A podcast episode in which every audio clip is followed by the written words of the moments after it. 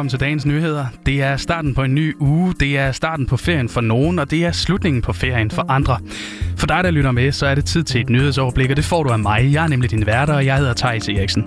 I dag der skal det handle om lidt af hvert. Først så skal vi snakke om Kurt Vestergaard, for Mohammed-tegneren han sov stille en søndag. Vi skal også ud i den store verden. Først skal vi til Storbritannien, der lemper på coronarestriktionerne mandag, selvom smitten altså er stigende. Og så skal vi også vende en voldsom nabostrid, som måske kommer nærmere en løsning i dag. Så jeg tænker egentlig, at vi bare hopper ud i det. Og øh, vi starter altså med en nyhed fra søndag aften. For her der var det altså mest den unge Jonas Vingegaard, der var i fokus, da han sluttede som nummer to i Tour de France. Men sideløbende med, at turfeltet det krydsede den sidste målstreg, ja, så kom nyheden altså om, at manden bag Mohammed-tegningerne, Kurt Vestergaard, var såret stille ind i en alder af 86 år.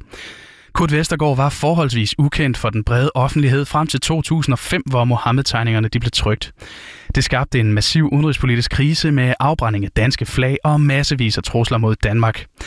Og udover det, ja, så gjorde Mohammed-tegningerne altså også Kurt Vestergaard til et mål for ekstreme islamister. Og det er siden kommet frem, at der er blevet sat en dusør på mange millioner for at dræbe ham. Men det var altså aldrig noget, der påvirkede ham. Det fortæller folketingsmedlem Pia Kærsgaard, som var nær ven af tegneren.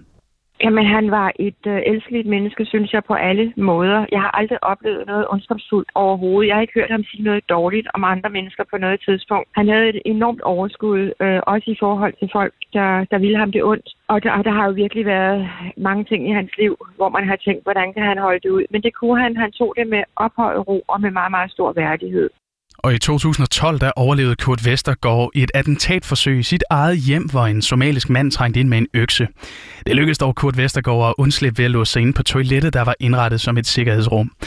Efter attentatforsøget, ja, så kom han altså under endnu skarpere overvågning af PET, og i de sidste mange år af sit liv, der måtte Kurt Vestergaard også leve med livvagter. Og ifølge Pia Kærsgaard, så opgav han altså sin egen frihed for at bevare ytringsfriheden. Jamen, hans betydning for ytringsfriheden og friheden har været enorm.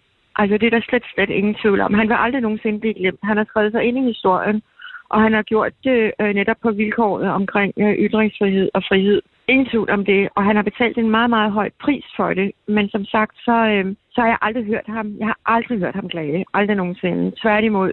Og flere politikere har også på Twitter skrevet om tegnerens død.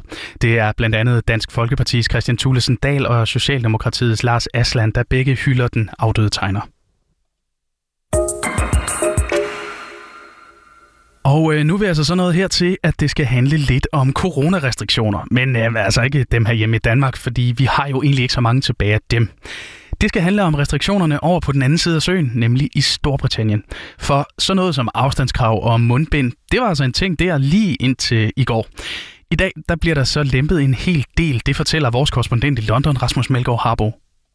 Det er de sidste restriktioner, som nu bliver hævet i England. For skotterne og irerne og valiserne er der truffet nogle andre beslutninger, men det er en stor stak regler, som forsvinder her i det engelske.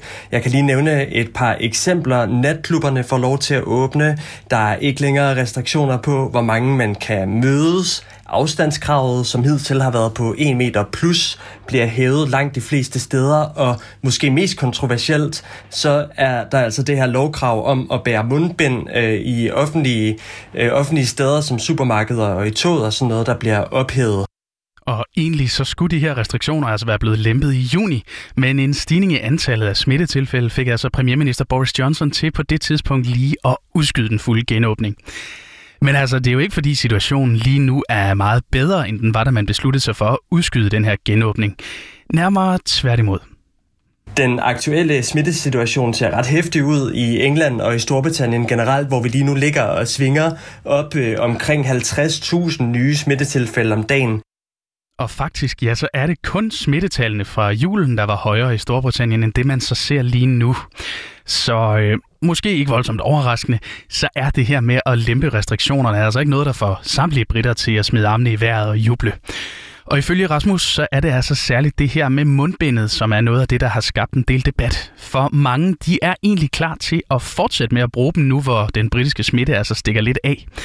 Og faktisk så skulle den britiske regering altså også være begyndt at nedtone lige præcis det her punkt. De vil nemlig fortsat kraftigt anbefale, at man benytter mundbind og at man bruger sin sunde fornuft. Men det er altså, som vi ved herhjemmefra, ganske individuelt, hvad der er sund fornuft.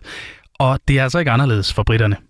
Som med alt andet, så reagerer englænderne vidt forskelligt. Nogle føler, at man var blevet lovet, at den hverdag, vi kendte fra før corona, ville komme tilbage, når man nu var så god til at lade sig stikke i armen med denne her coronavaccine.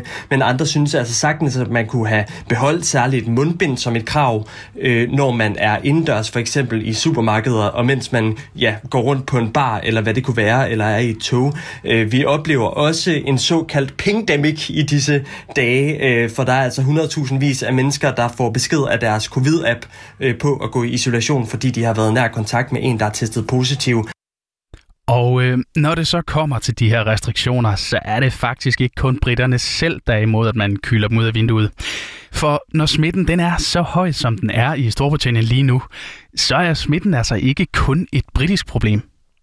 Der har været rigtig meget kritik af ophævelsen af de her restriktioner, blandt andet fra 1200 coronaeksperter fra hele verden, som advarer om, at ophævelsen af restriktionerne her i landet er en trussel mod hele verdens sundhed. De opfordrer direkte premierministeren til at bremse afskaffelsen af de sidste restriktioner.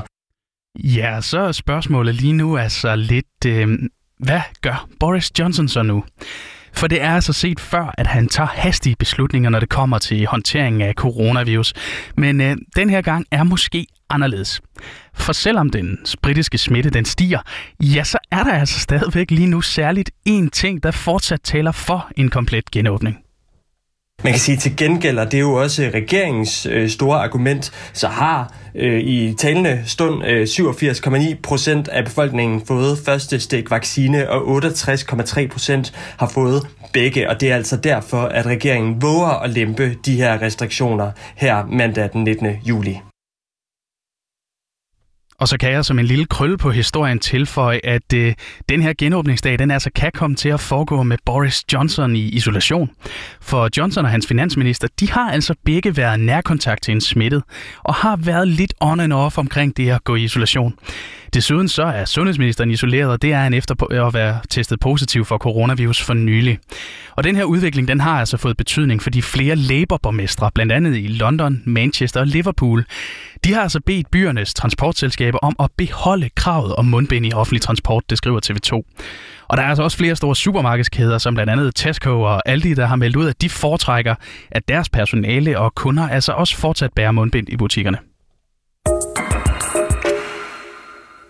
Og vi bliver i udlandsstoffet, fordi det skal altså handle om et helt særligt møde, der finder sted i dag. For Serbiens præsident Aleksandar Vucic og Kosovos premierminister Albin Kurti, de mødes altså i EU-hovedkvarteret i Bruxelles.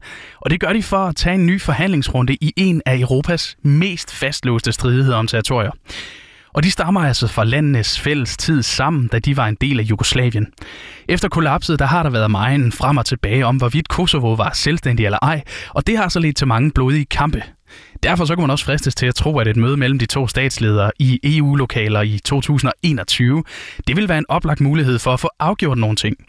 Men det sker altså næppe, hvis man spørger Thea Sendbæk Andersen, som er lektor i Østeuropa-studier på Københavns Universitet. Jeg tror faktisk slet ikke, de skal gå ud fra, at de skal mødes for at forhandle om territorier. Fordi det, det handler om, er, at det er simpelthen et forsøg på at normalisere relationen mellem Kosovo og Serbien. Så de kommer slet ikke i nærheden af at, øh, at, at forhandle noget sådan rigtigt for alvor. Fordi det, det, det, der i virkeligheden er problemet, er, at forholdet mellem de to politiske enheder er ekstremt dårligt. Og det er det, fordi Serbien ikke anerkender Kosovos selvstændighed, og øh, Kosovo insisterer på at være selvstændigt. Ja, de har altså fortsat ekstremt svært ved at blive enige på det her punkt. Og mens Serbien bliver bakket op af lande som Rusland og Kina, så er der altså mere end 100 lande, som har anerkendt Kosovos selvstændighed. Så hvorfor overhovedet holde det her møde, hvis begge parter stadigvæk er så langt fra hinanden? Jamen altså, grundene er faktisk ret mange, men særligt så er det altså paradoxalt nok en fælles interesse, der fungerer som en ekstra lille gulderod for at løse striden. Jamen, i forhold til at komme ind i varmen i EU er den afgørende, men den er også afgørende på rigtig mange andre måder, fordi Kosovo og, og, og Serbien hænger på mange måder rigtig tæt sammen, og er økonomisk egentlig relativt afhængige af hinanden, og der findes egentlig også en del mennesker, som har dobbelt statsborgerskab. Så det er en utrolig besværlig situation. Det, der så også er en ting, det er, at det politisk er meget svært for den serbiske ledelse åbenbart at afgive Kosovo. Det er, det er noget, der er så øh, problematisk i, i det, her, det her nationalistiske projekt, som, øh, som Alexander Vucic og hans, øh, og hans politiske ledelse står for. Og det er sådan lidt dobbelt, fordi på den ene side så vil så vil Vucic til Serbien enormt gerne ind i EU, og til synligheden gør de alle de ting, som EU gerne vil have. Men indad til, så bliver de ved med at sige, at vi kan jo ikke tillade Kosovo bla bla bla, og samtidig så er der jo altså også nogle andre politiske problemer. Og det leder så tilbage til konklusionen, at det her er altså ret så låst. Og det er altså ikke fordi, man ikke har forhandlet før. Eksempelvis så har man altså også tidligere forsøgt at finde nogle mellemveje, hvor man delte grænser sådan op, at Kosovo-albanske dele af Serbien overgik til Kosovo, mens de serbisk prægede områder i Kosovo de overgik til Serbien. Det blev heller ikke til noget, og der var desuden heller ikke rigtig opbakning for de to befolkninger til lige den løsning. Så hvis vi igen skal vende tilbage til mødet i Bruxelles, hvad kan man så overhovedet bruge det til? Altså, hvad kan vi håbe på?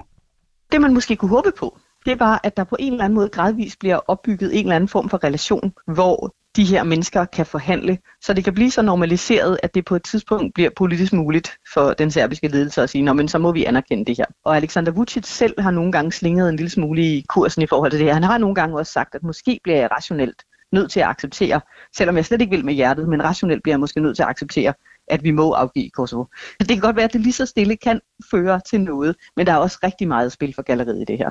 Og spil for galleriet eller ej, så er der altså også en ny regering i Kosovo, der skal ud og bevise noget. Og det er altså en regering, der ønsker at bygge en mere fungerende stat i Kosovo.